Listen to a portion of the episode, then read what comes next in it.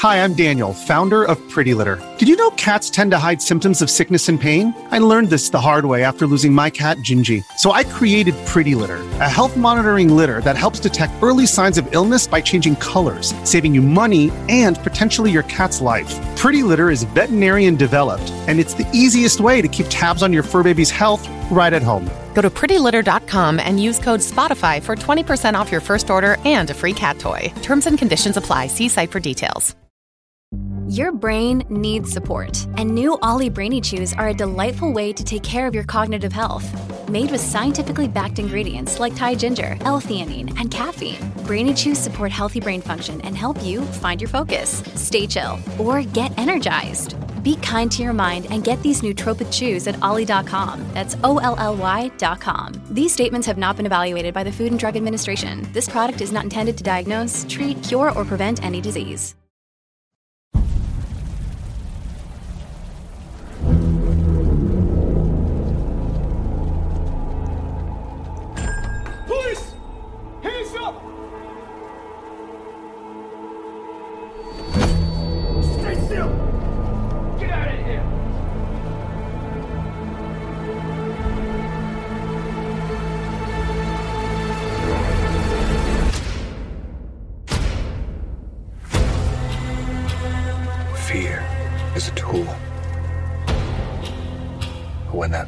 The sky, it's not just a call. It's a warning.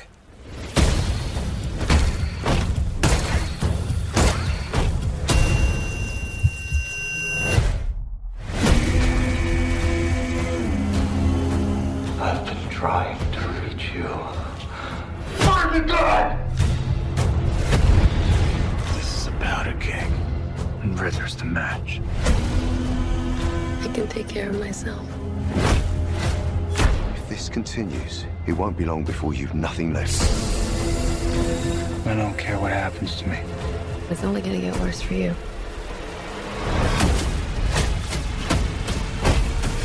Whoa! Take it easy, sweetheart. Hear everything they say, ain't you? Maybe we're not so different. Who are you under there?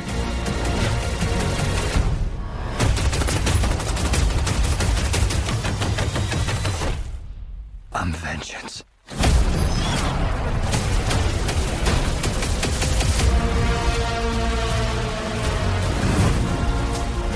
What's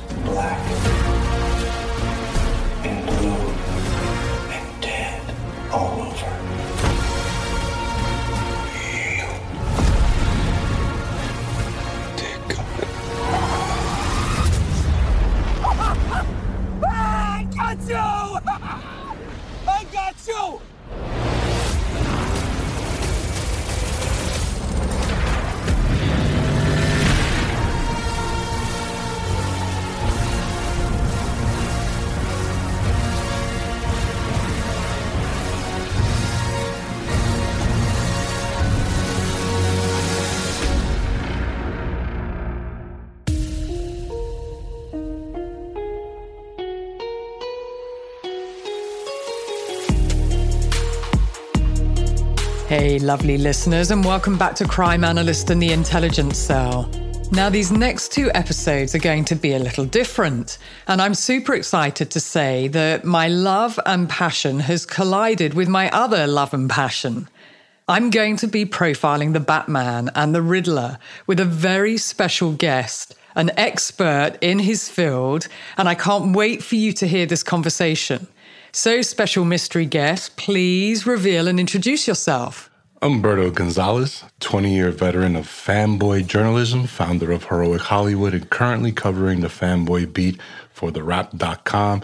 And I also happen to be Rafi's dad and Laura's fiance. Yes, the two most important jobs at the end there, right? yeah. So, the Batman, I've been really excited to talk to you about this. Now, the Batman, for those of you who don't know, the movie for me is a mashup of the Zodiac, Seven, Red Dragon, Hannibal Lecter. There's nods to all of those movies in there, all those iconic movies, I should say. It's much more a psychological thriller and a detective story than anything else, in my view.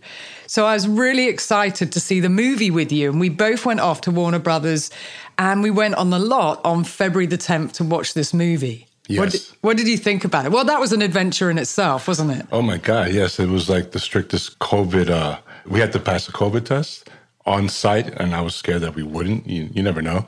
Once we cleared that hurdle, we were in the Stephen J. Ross Theater. The movie unfurled, and the rest is history. It was super cool. I mean, going up there, seeing it for the first time, and it, yeah, it was very special for us. It was our second outing out, having had Raffi. So to be out in the world, but to be able to see such an iconic movie. And we oh, also God, yes. had the pleasure of listening to Robert Pattinson and Zoe Kravitz and Matt Reeves. And also one of the producers was there Dylan Clark. Yeah. So an amazing experience in and of itself. And so, spoiler alert, we should do that, shouldn't we? Oh, de- definitely. So, yes, we are going to be talking spoilers of the movie. Not like big plot points, but we are going to walk through the plot. Laura's got some special surprises for you guys also as well, something that I'm personally looking forward to. But yes, spoiler warning. I recommend you see the movie first before listening to this episode. Absolutely. Um, full disclosure, I've seen the movie twice now. I, I saw it, it in Burbank, and then I was really lucky to go and see it again at the IMAX. And wow, I mean, it's a long movie, let me say that. Two uh, hours and 57 minutes. There we go. And yeah, it was well worth it. And I guess let's thumbnail the movie and just say a little bit about exactly what you see in the movie, although not all the details. So it's basically the main plot points are there's a sadistic, psychopathic serial killer who is targeting influential men in Gotham, and he's torturing and killing them. He leaves a trail of cryptic clues. Well, he actually leaves ciphers and it's a strong nod to the Zodiac in that respect. And he leaves messages specifically for the Batman and draws him in. But there are also parallels to many modern day issues. So, police corruption, abuse of power, unrest, trauma. There's a lot going on. But before we get into some of that, I want to pick your brains about Robert Pattinson because this movie's been five years in the making, and I wow. remember when he was cast, you had grave reservations about him. Yes, I did. Go on, tell us about that. I mean, I've been living with the movie for five years because my job. Uh, yeah, I broke the role of Alfred with uh, Andy Serkis, and I also broke the plot of the movie, basically confirming that this movie takes place during the sophomore year of Bruce Wayne's career as the Cape Crusader. But Robert Pattinson at first, I didn't see that casting coming. I like sources told me, "Hey, Robert Pattinson." I never even fathomed that it could be possible. So my own ego wouldn't accept it. Basically, I had issue because I didn't never see any of the Twilight movies, to be perfectly honest. But I think I didn't think being a 30 year Batman fan as I have been, that he had the physicality on the level of, say, a Ben Affleck, because, you know, Bruce Wayne is about 6'3", 225 pounds. And Robert Pattinson, he is tall. After we, he's like 6'1", 6'2", but I didn't think he had the physicality or the violence inside of him. And boy, was I wrong. And uh, the opening scene of the movie squashed all of that. And I was sold after the, I mean, you've probably seen in the trailers, the um, vengeance. That scene, that scene got rid of all my reservations as him as the Batman. And quite frankly, I feel, having seen all the movies theatrically since the first Michael Keaton movie, also broke that, that he's coming back in The Flash, the biggest scoop of my career. But Robert Pattinson, in my opinion, portrayed and gave the most accurate, consistent comic portrayal of the Dark Knight detective we have ever seen committed to film. Because for 30 years, Batman has always been uh, supporting character in his own movie. Like in the first movie, it was all about Jack Nicholson as the Joker, and, and Michael Keaton was basically a supporting character. For once, now, and this is so refreshing, the movie's so grounded, just like it is in the comic books, but we get to see Batman as a detective.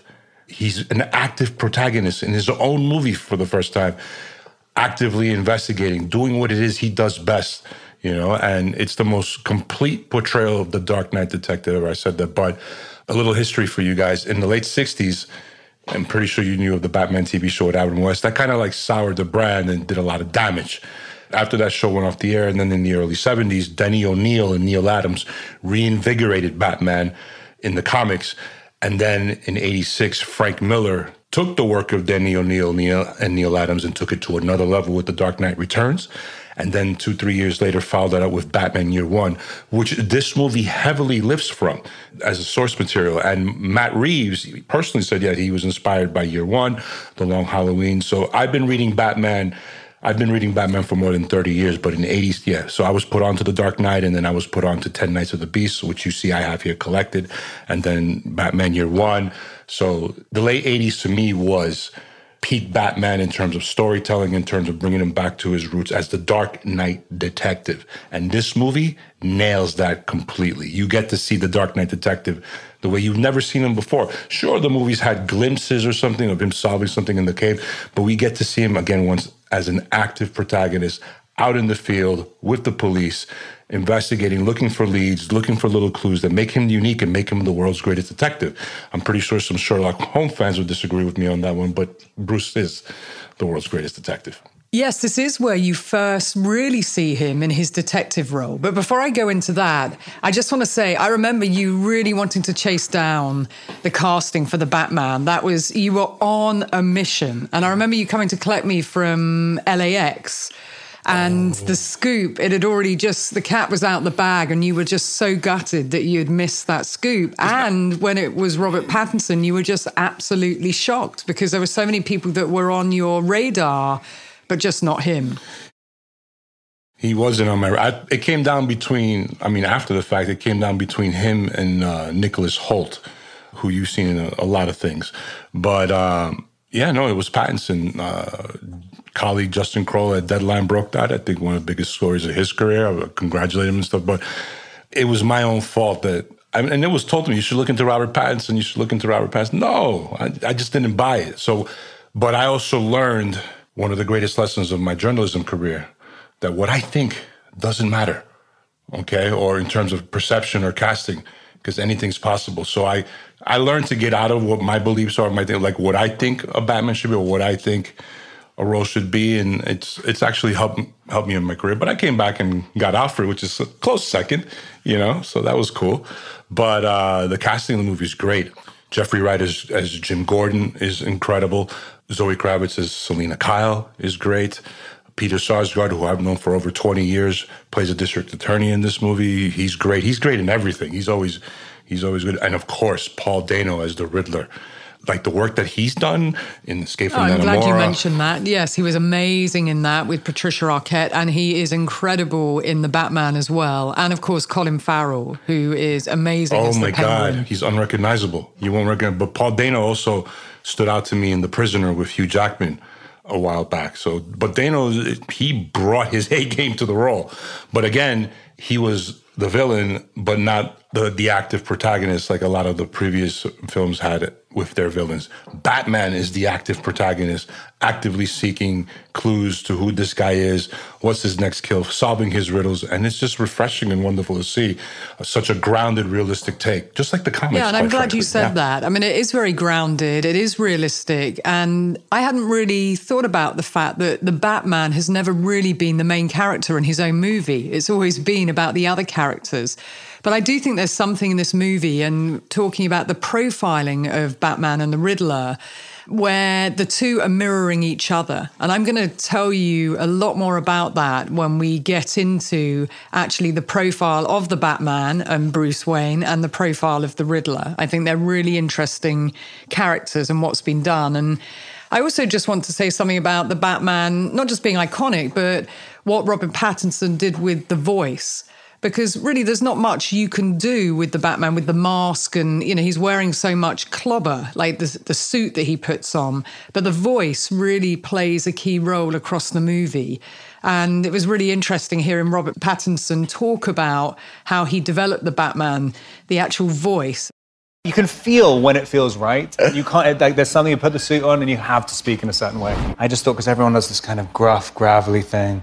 I'm like, I'm going to do the opposite. I'm going to go really whispery. I tried to do it for the first like two weeks, and it just looked absolutely atrocious, and they can they told me to stop. That's what um, Christian Bale did on Batman Begins as well. And if you listen to the first Batman Begins teaser trailer, you can hear the original voice. I only found this out a couple of weeks ago when he says i'm vengeance you did the impression very well actually there was also a line that the batman signal isn't a signal it's actually a warning that really got to me. I mean, it sets the tone, doesn't it? But the voice is really iconic across the whole movie.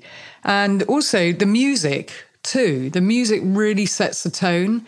And I'm going to talk a bit about the opening scene um, its creepometer factor is very high in my books, and I've seen a lot of shit across my career. but the way that it it really is this psychological thriller, and you get into that right from the start.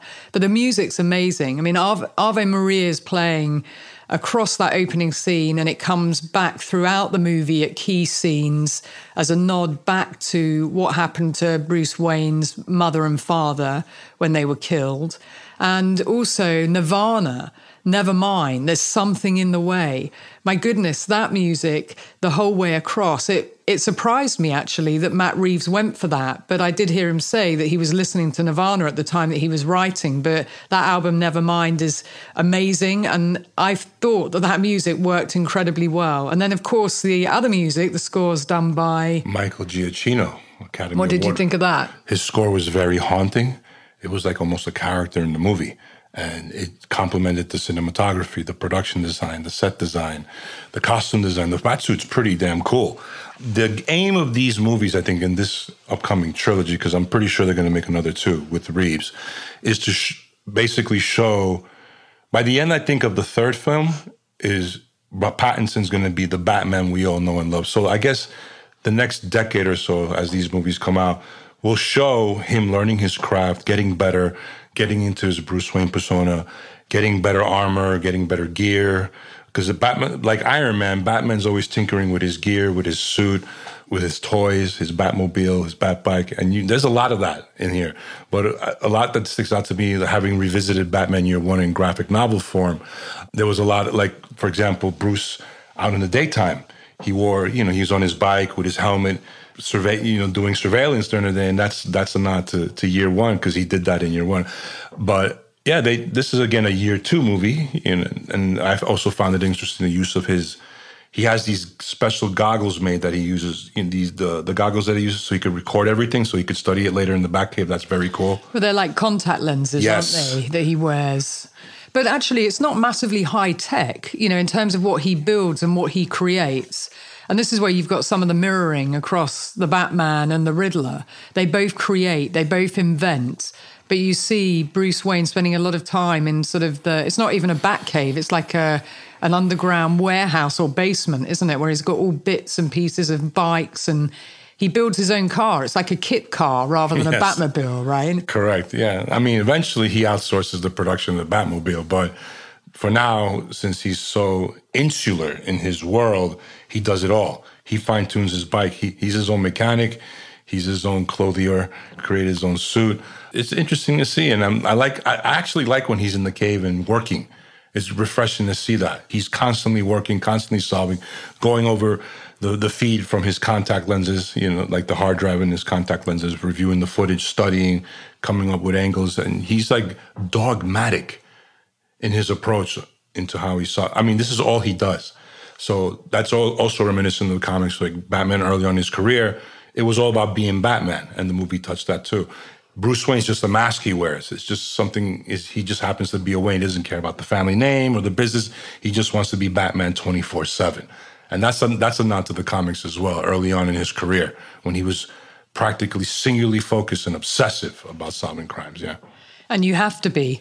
And that's where it's spot on in terms of analysing and profiling crime. I mean, we're sat in the intelligence cell, and if I ask Umberto to describe what's behind me in terms of a whiteboard and lots of things that are written up on it and post it notes, and you have to be obsessive. And again, that's what the Batman and the Riddler have in common. They spend a lot of time, both of them, in their own work warehouses, creating devices, reviewing, analyzing, assessing, documenting, using notebooks. And yes, the, this is some of the nod to the profile that I'm doing of both of them. Now, you said something interesting there, Umberto, as well. You mentioned that Bruce Wayne was the mask that he wore, where I would put it that actually the Batman, that's the mask that he wears. So you tell me about why Bruce Wayne, as you see it, that that's a mask rather than the Batman. Who is the real person? Is it the Batman or is it Bruce Wayne, or do you see them as one and, one and the same? I see them one and the same. But again, he's only in the second year of his career. He's singularly focused on his career and not on the activities of Bruce Wayne. I mean, he's kind of like emo of sorts. He's kind of incelish, if you think about it. Like in the comics, Bruce Wayne, the older Bruce Wayne is, you know, handsome, well put together. This one, just like year one, he's a bit disheveled. His hair is a bit of a frazzled mess. He's got dirty fingernails and stuff. He keeps his eye makeup on inside the cave. Basically, as he sets up in the beginning of the movie, in, in one of my favorite scenes, I'm vengeance. Okay. And what's interesting to me about the movie is as it goes along, yes, he's vengeance in the movie, but then he becomes Batman, a Batman of the people by the end. But it's a nod to the comics. So to answer your question, yes, he's Bat. He is Bruce Wayne, of course. He was born. He didn't come out the Cape Crusader when he was born. When Martha gave birth to him. No, he became Batman. His his singular focus up until that point of his life is to be Batman. And I think by the end, he's comfortable trying to be Bruce Wayne again. But because he's so singularly focused, he's Batman. And Bruce Wayne is the mask he wears during the day to protect his activities. Oh, it's very interesting. I see it the other way around, and I'm going to explain why. Not now, though, but as we go okay. along. I'm not going to give everything away out, right. up front. But I do think there's something about the evolution of him. And given that he witnessed something so brutal and so violent, both his parents being killed in front of him at a very young age, I see the young Bruce Wayne, I see trauma there. And I see that when he puts the Batman mask on and when he puts the suit on, he then becomes somebody else. And that happens a lot actually with trauma. It gets projected somewhere else, you get distracted by other things, and then you can turn into a fixer, trying to fix problems. And that makes you feel better. And particularly in, as this character, he's exacting pain and vengeance on others.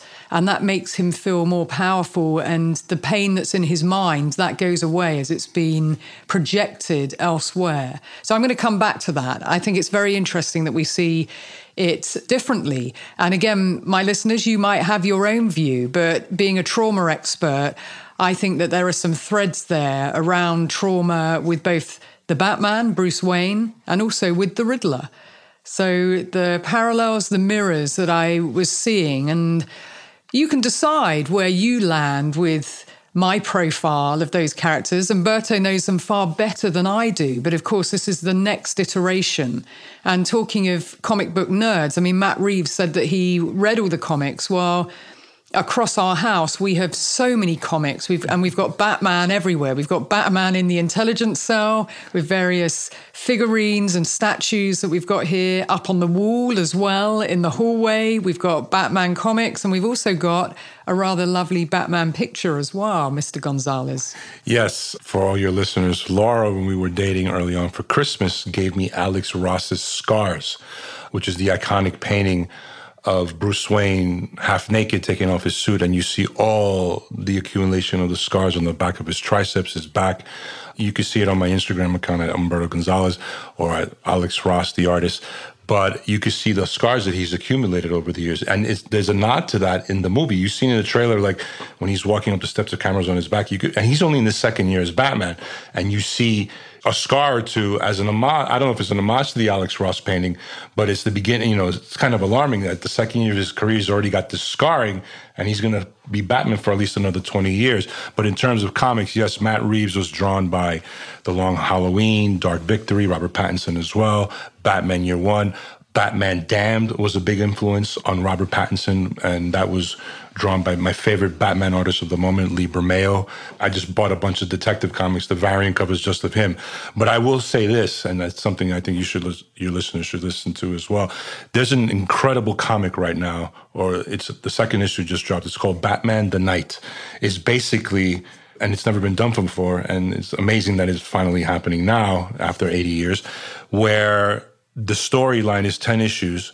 They're up to the second issue, and they take you from when Bruce's parents is killed, like the aftermath, what happens, to his crusade. He leaves for Paris and basically he begins his training. So the the whole series is based around his training to become Batman. He hasn't he doesn't have the cape or cowl yet. He's Bruce Wayne, but you see a lot of the psychology that he's going through and his commitment to his mission to become the best, he has to learn from the best, even from criminals and stuff. So I highly recommend it. It's up there. It's one of the best comics I'm reading so far this year. I, I eagerly look forward to each issue, and the, the first two are just amazing. Yes, we're going back to the scars. I think it's an interesting nod that we do see in the movie Bruce Wayne's back. But the movie itself, I mean, there are many fight scenes in it, and there's a lot of physicality. I mean, a lot of street fighting and down and dirty stuff, isn't there? There's not much about superpowers, and that's why you say it's very grounded.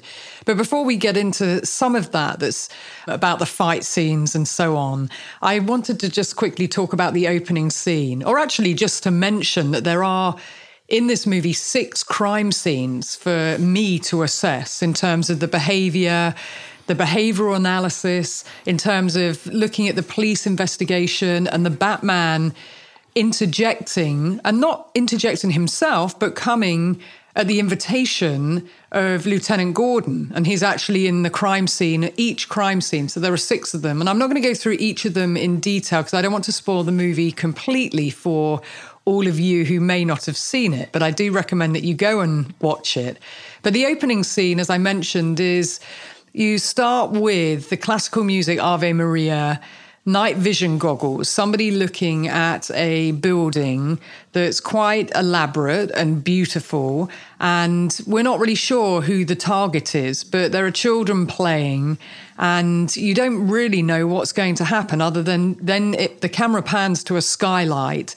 And the next minute, we're in one of the rooms with the then Mayor Don Mitchell Jr. watching himself on TV. There's an election that's ongoing in Gotham City. And then you hear this breathing the whole way throughout. And that the breathing is from the very first opening of the movie. And then you see this shadowy figure with a mask on, and you just see the two eyes. And it's really eerie and creepy. I mean, people the second time round, when I watched it, there weren't many of us in the movie theatre because it was a confidential, private, sneaky beaky screening. Sneaky beaky. Sneaky beaky, secret squirrel. But people audibly jumped. I mean, they were really taken aback. That's how creepy some of this stuff is. And it's very well done. And then what unfolds is a very brutal crime. I mean, this is dark. This is very psychologically oriented. Matt Reeves has really gone in because he's studied Mindhunter and profiling he's analyzed, you know, what makes something creepy and taken certain things from different films. But what we understand, or what I understand about the perpetrator, is it's somebody who is pre planned, premeditated, organized, understands his target. He's chosen this individual for a particular reason at a particular time. The rest of his family have now gone out. He hits him over the head three times and he hits him with such force that the blunt instrument he uses flies out of his hands. He then goes and gets the instrument, which we learn is a carpet. It's an instrument that's used to put carpet down and pull it up.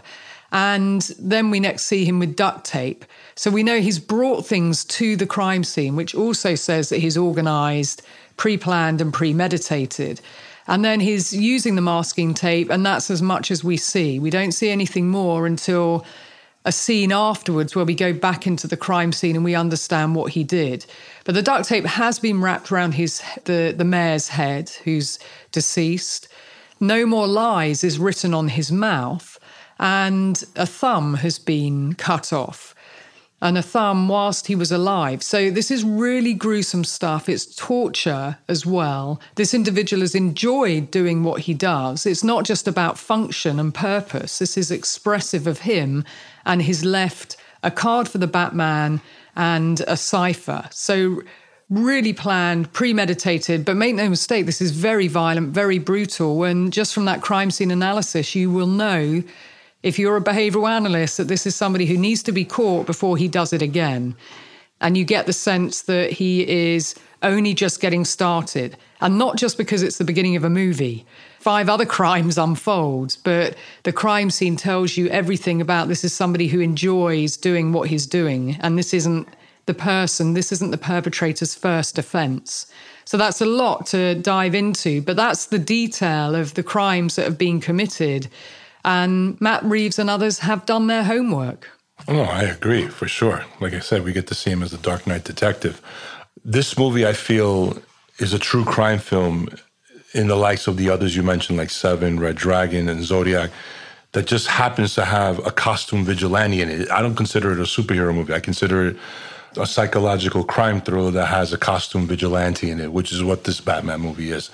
Reeves also mentioned that what we're seeing in his version of the grounded movies is how these characters become the iconic IP that we know, meaning intellectual property. So yeah, he's the Riddler, not like his name is Edward Nygma, uh, and yes, he's the Riddler. But the Riddler we all know and love, with like all the question marks, the suits, the flashiness and stuff. Like you see the beginnings of this the same way you see the beginnings of Bruce Wayne as Batman in his second year, Selina Kyle before she becomes Catwoman when she's trying to figure out where her friend is, and the same thing with Gordon before he becomes a commissioner eventually. But yeah, no, the, the it, it's eerie and it's up there with Seven in terms of disgusting crime scenes for sure. Disgusting crime scenes and also showing that people can do terrible things if pushed. And if your buttons are pushed, then terrible things can happen and decisions, bad decisions can be made. So the next crime that is committed is against the commissioner, who the commissioner of the police, who we see coming into the crime scene, the mayor's crime scene, who's being killed. And we learn that he's victim number two. And it only gets worse from there. So each crime tends to get, as we know, violence escalates when it's on a continuum each crime is that we see unfolding is worse than the one that went before, but they're all very sadistic. And you know this you don't go and watch this movie without that kind of caveat to it because you don't see every act that happens and some of it is left to the imagination which as we know is oftentimes worse what you imagine something to be but there is one crime scene and there is one intended target the perpetrator who we know is the riddler he didn't get right. He didn't do his homework, and somebody else ends up being harmed because of that. So there are these moments of where we see recklessness because he gets so into what he's doing. And this is very much a modern day take on the Riddler because we see social media being used, we see videos, live streams. You know, he wants to make things go viral. And there is a nod to incel type behavior which again is very interesting. It's not necessarily in the big acts that you feel the violence, it's in his smaller, quieter behaviors actually that you feel the insidiousness and the dangerousness of who the Riddler really is. And of course, it's all about, well, my listeners won't know this, but the whole movie, there's a theme of unmasking. So, not just vengeance, but an unmasking of the Batman, an unmasking of the Riddler, an unmasking of police corruption, of abuse of power.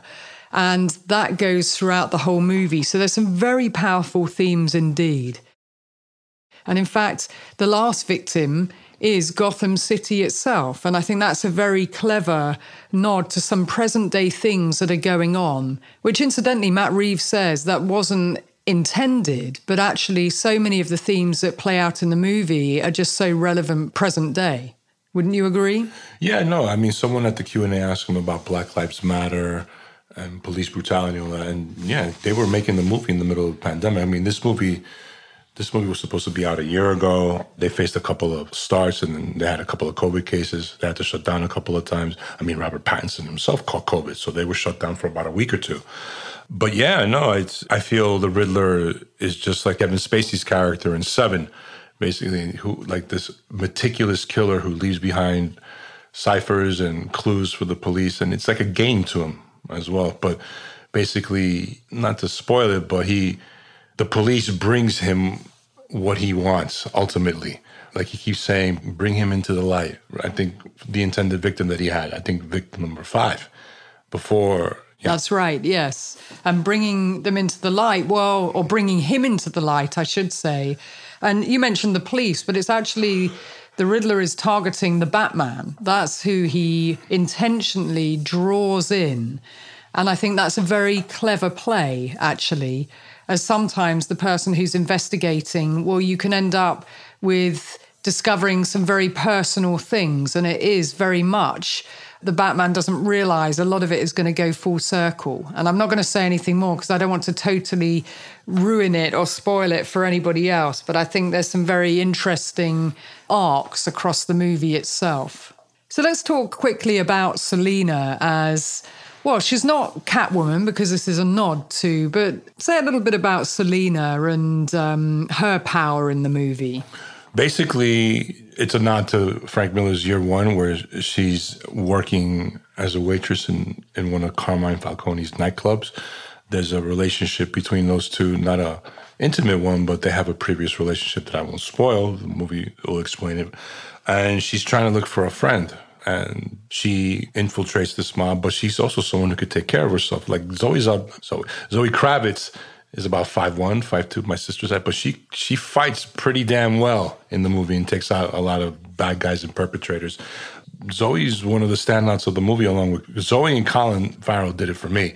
But it's interesting to see the beginnings of her as as as a cat burglar as well. Like right, she breaks into the mayor's office, not the mayor who was killed in the beginning of the movie to retrieve something, and that's when she has her first run in with Batman because he was there looking for something as well. They get into a sort of fisticuff altercation, a fight, and basically they do this. They do this tap dance that they've been doing in the comics for years. Like doing it. Uh, Tom King has a series called Batman Catwoman that that's all they do is dance with each other and stuff.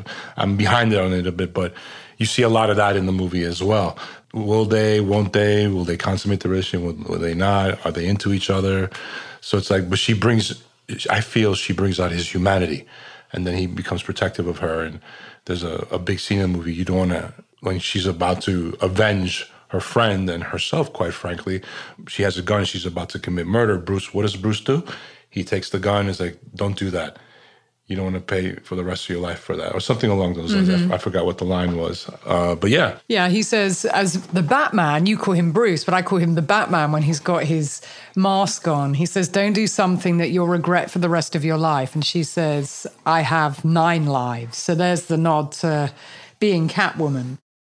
I've been trying to reach you. Riddler's latest. It's all about the Waynes. If we don't stand up, no one will. You got a lot of cats.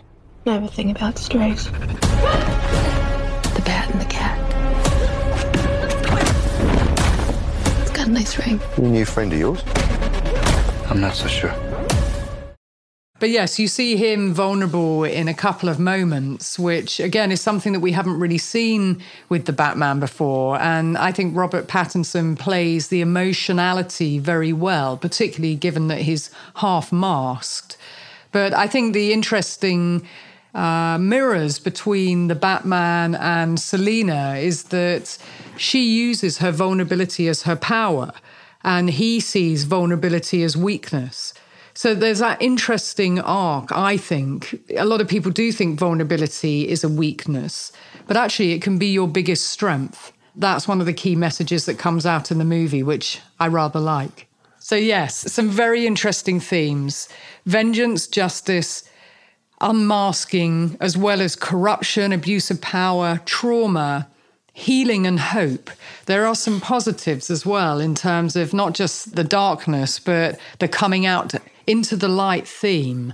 And talking of coming out into the light, we're going to be profiling the Batman and the Riddler in the next part of this fascinating interview with Umberto Gonzalez. I can't wait. I only wanted to see this movie with you because I knew this was going to be a psychological, a psychological crime thriller and the likes of Seven and stuff. It's in your wheelhouse. So you guys are very lucky because I've been I've been asking her, and I told her, hey, why don't you do a behavioral profile on Bruce Wayne and Edward Nygma? And that's what you guys are going to get next week. I don't even know it yet, and I live with her. So and you keep asking me all the time, every morning. Do. So, what do you think about this when Bruce Wayne does such and such? And what do you think about when the Batman, what would you say that he is? And I've been keeping my cards close to my chest, as we say in the UK, or close to my vest, as they say in the US. yes. Keeping everyone guessing. And I wanted to see the movie for a second time. Umbe's super jealous of that. You have seen a Batman movie more than me. Officially, it was amazing. So I get a jail, get out of jail free card. I could go to an IMAX screening when it's out or when it happens again. Oh yeah, but I wanted to go back and, I mean, being privileged and very honoured actually to go and have the ability to do that, and particularly being Rafi's mum, that takes up a lot of my time Rafiing. But I wanted to go back and look at some of the crime scene assessments again and just really think about the Bruce Wayne and, and his character and how it evolves as well as the Batman and just get more into the profiling and investigative side. And the one thing I will say about the investigation, I mean, I love the fact that it's an investigative movie. But what's done quite well is the twists and the turns. But there are moments in the crime scene that for me are just a tiny bit disappointing where you've got hundreds of people walking through crime scenes without masks, without the booties on, without any protective gear. And even the commissioner comes trundling in at one point, shouting the odds. And a CSI then comes up to take a picture and she hasn't got her mask on, it's around her neck. There's all these kind of little things that I would have liked to have tightened up if I were the technical advisor, for example. Because other things are done really well. And it's just a great shame that Matt Reeves didn't think about the technical side when he was plotting up how to do all of this. Creative license, darling. I'm pretty sure he was busy with a million other things that he had to get right. I think he did okay. I mean, yeah, yes, you being the crime scene nerd that you are, yes, I'm, I'm, sure you would find issue with some things or so. But I think they got it right in, in, in the second, third, fourth, and fifth, and sixth crime scenes. Well, I would take issue with that. I think a lot of my listeners would as well. Okay. You know, with the advent of CSI and certainly the true crime genre, people are real geeks and nerds and very hot on this stuff. And for me, you know, Hollywood, there's no real excuse not to be, quite frankly. Just give someone like me a call and we would be very happy to oblige. So, anyway, that's it for now. And I hope you'll join us back for part two of Profiling the Batman and the Riddler. And I should just say a very special thanks to my very special guest, Umberto Gonzalez, for jumping in to the Intel cell with me and crime analyst. So thank you very much, Umbe. Thank you for having me. So until next time, remember be curious, ask questions, and always trust your instinct.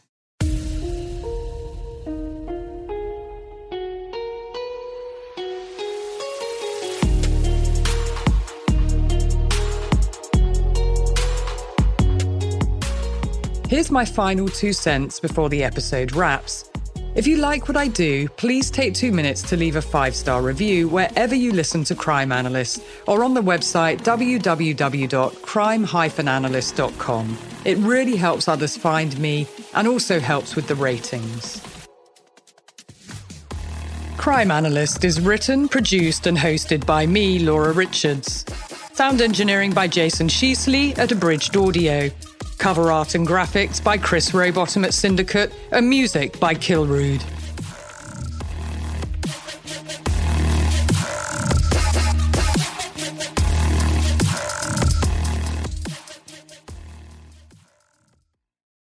Our bodies come in different shapes and sizes, so doesn't it make sense that our weight loss plans should too? That's the beauty of Noom. They build a personal plan that factors in dietary restrictions, medical issues, and other personal needs so your plan works for you. Noom doesn't restrict or shame when you want to treat yourself.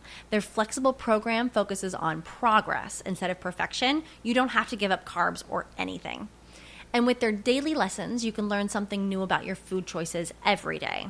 After just a few days of using the app, I learned how to recognize cues for overeating and how to choose the right foods to feel full. Stay focused on what's important to you with Noom's psychology and biology based approach. Sign up for your trial today at Noom.com. That's N O O M. Dot com and check out Noom's first ever cookbook, The Noom Kitchen, for a hundred healthy and delicious recipes to promote better living. Available to buy now wherever books are sold.